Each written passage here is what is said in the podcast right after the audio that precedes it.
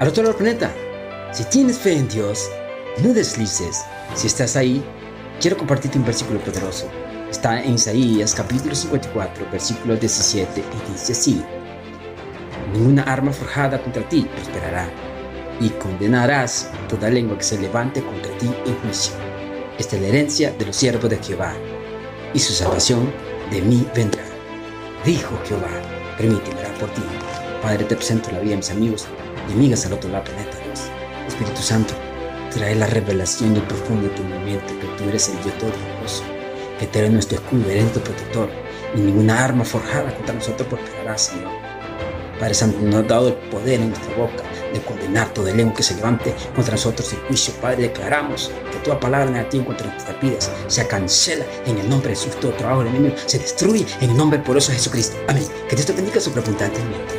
Si te gustó el video, compártelo.